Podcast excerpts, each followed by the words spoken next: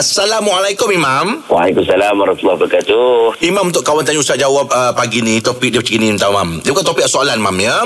Dia tanya pasal uh, adakah orang yang meninggal selain pada hari Jumaat ni bukanlah orang yang beriman. Eh, dia tak cakap macam tu. Sebenarnya isu ni dia cerita tentang hadis. Ada adalah hadis yang pasal mati, siapa yang mati hari Jumaat tu kan. Qabr.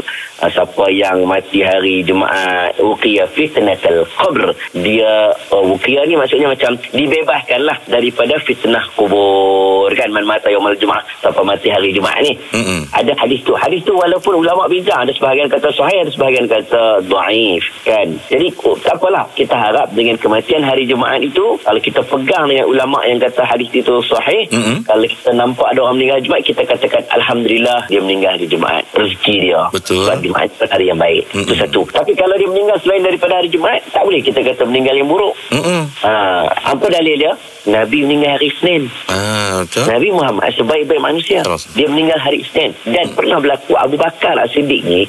Abu Bakar ni dia pergi tanya anak dia. Anak dia Aisyah. Aisyah ni isteri Nabi lah. Hmm. Dia tanya Aisyah, Nabi wafat hari apa? Hari Isnin. Waktu tu hari Nabi Abu Bakar tengah sakit tau. Abu Bakar kata apa? Kalau boleh tu Allah ambil nyawa aku hari inilah. Ha, maksudnya Abu Bakar teringin nak meninggal hari Isnin. Isnin, ha. ah. Kenapa dia sebut begitu? Kenapa dia tak kata aku teringin nak meninggal hari Jumaat? Sebab Ha-ha. dia nak tiru mati macam Nabi, Nabi mati. Muhammad.